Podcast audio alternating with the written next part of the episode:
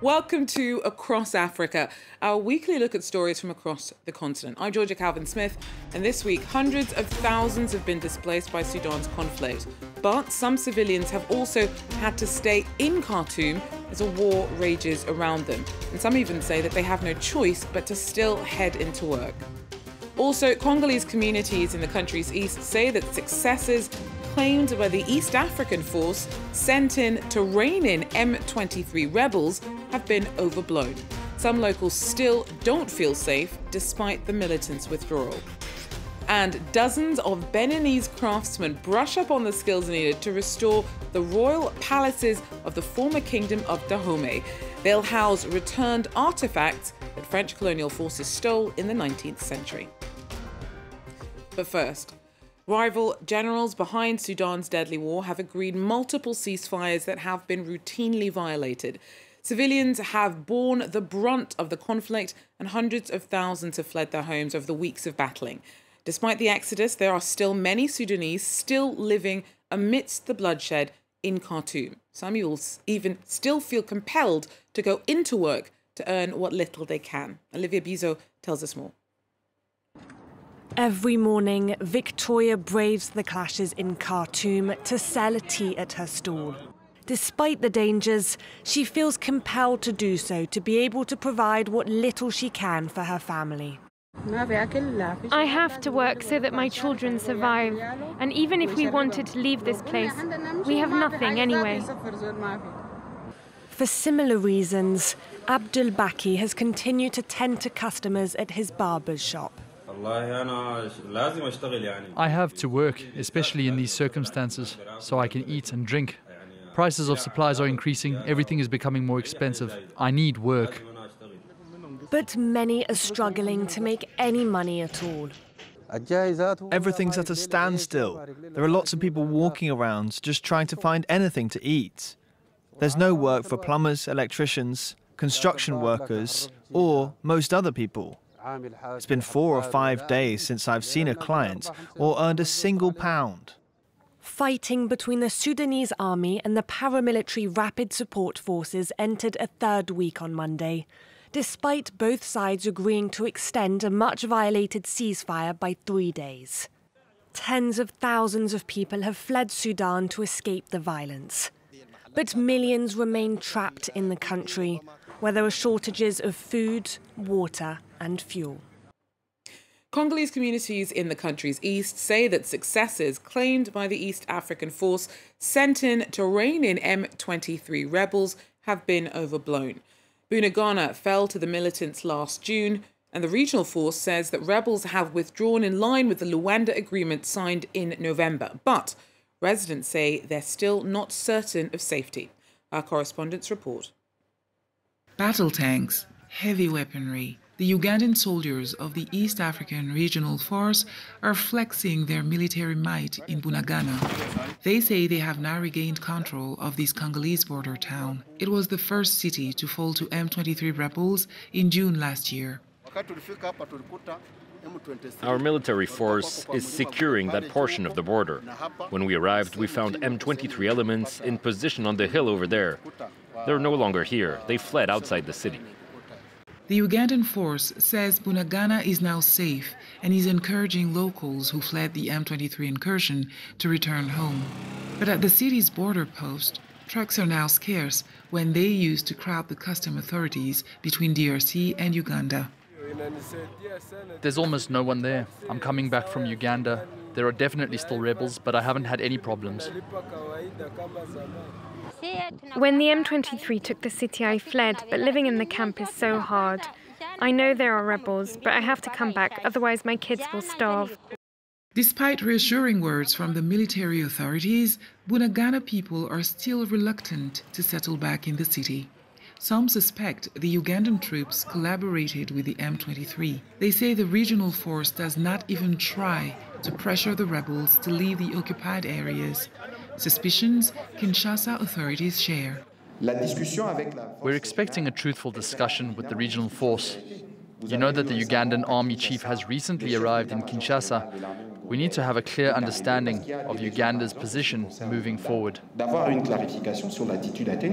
Ugandan contingent of the EARF maintains that M23 is complying with the terms of the Luanda Agreement and withdrawing from occupied areas. Uganda troops are still operating across DR Congo's troubled east. The Congo's army calls claims of the M23 withdrawal illusory, insisting that the rebels, on the contrary, are reinforcing their positions in the eastern parts of the country. In Tunisia, the city of Sfax is struggling to cope with the rising number of migrants attempting the dangerous sea crossing to Europe. A string of recent deadly shipwrecks has seen around 200 lives lost in local waters and Sfax's morgues and hospitals are struggling to keep up. Laurent Berstecher with more. Sitting less than 200 kilometers away from the Italian coast, the Tunisian port city of Sfax has become one of the main departure points for migrants trying to reach Europe. But a recent series of deadly shipwrecks in the Mediterranean have left the local morgue unable to cope. The numbers exceed our capacity.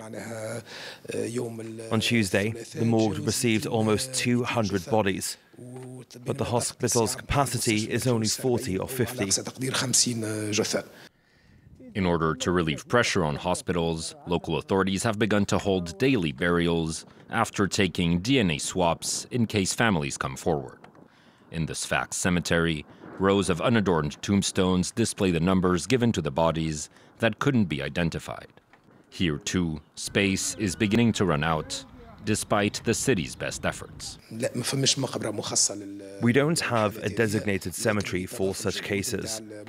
But thanks to the combined efforts of the city of Sfax and the surrounding municipalities, we have been able to increase the number of burials. Migrant departures from Tunisia have been on the rise following a series of aggressive speeches by President Kais Saied. The city of Sfax says it's taken in over 200 dead bodies in the past 10 days. About 3.5 million people get malaria in Kenya every year. About 10,700 cases are fatal. But the country is one of Africa's leading examples in the battle against the disease, and numbers are dropping. There's excitement that progress could be ramped up even further with the new R21 vaccine. It's only the second in the world for malaria and could be a game changer. Our correspondents report. In this clinic in Kisumu, doctors treat malaria patients. Across Kenya, some 3.5 million people contract the disease every year. Malaria has become a big problem in our family. I tested positive and was sick all last week. I pray that researchers find a solution because we are losing many children. Between 2019 and 21, Kenya tested an anti-malarial vaccine. Today, more than a million doses have been administered to children under five in endemic regions in the west of the country. The child must continue to sleep under a treated mosquito net. Being vaccinated does not mean that we cannot contract malaria, it just reduces the risks. The most recent studies show infection rates dropping sharply from 27 to 19 percent between 2015 and 2020. In March, the Health Ministry announced it was expanding its vaccination drive. There is a, a very big change since we started giving RTSS to under children from six months. The severity has been reduced and also mortality to under five children has also been reduced. At least 28 African countries plan to deploy the vaccine in the future. A second vaccine, still in the study phase, could soon also be approved by the World Health Organization. Having an additional tool to uh, to add to existing ones to fight malaria is just uh, something that everyone is looking forward to. WHO is closely working with the, the developers of that vaccine to gather critical data. Preliminary studies show that the R21 vaccine is 75% effective. Tests conducted in Kenya have not yet been published, but in Ghana, authorities have just approved its use for children from 5 to 36 months of age. The 26 royal artifacts which France returned to Benin in 2021 first went on display in Cotonou last year. In a few years' time, they'll finally have a homecoming to Abomey, the capital of the former Kingdom of Dahomey. A hundred Beninese artisans are currently being trained on site so that they can learn the techniques needed to properly restore the royal palaces, which will double as a home for the returned treasures when the time comes. This ancient royal reception hall, called Ajalala in the Fon language, is now both a construction site and a classroom for craftsmen. Restoration on the site began this year and is led by a French company that specializes in traditional building crafts and techniques. Local tradesmen have been expanding their approach and skills. Before the training, we built our foundations without sketches. But here we respect specific dimensions. Everything is leveled and proportional. I find it very beautiful. Our goal is not to teach how to build. They know all that. We had to bring rigor by teaching them the basics of mathematics, geometry, sketching, how to work with axes, to make sure that tomorrow they have the skills needed for sustainable restorations. In a few months, this group will take on the huge responsibility of restoring the royal palaces. We inherited this know how from our ancestors, but this has provided us with techniques that we can now add to our skill sets. We're better at what we do. Our most valuable possession is our culture. This work will preserve our historical heritage, but also boost our economy. Using new carpentry and thatching techniques, a roof like this can last 30 to 40 years. This would not have been possible a year ago. The restoration project and museum's construction cost around 45 million euros. The French Development Agency will be funding about 80% of that with loans and grants, with Benin covering the rest.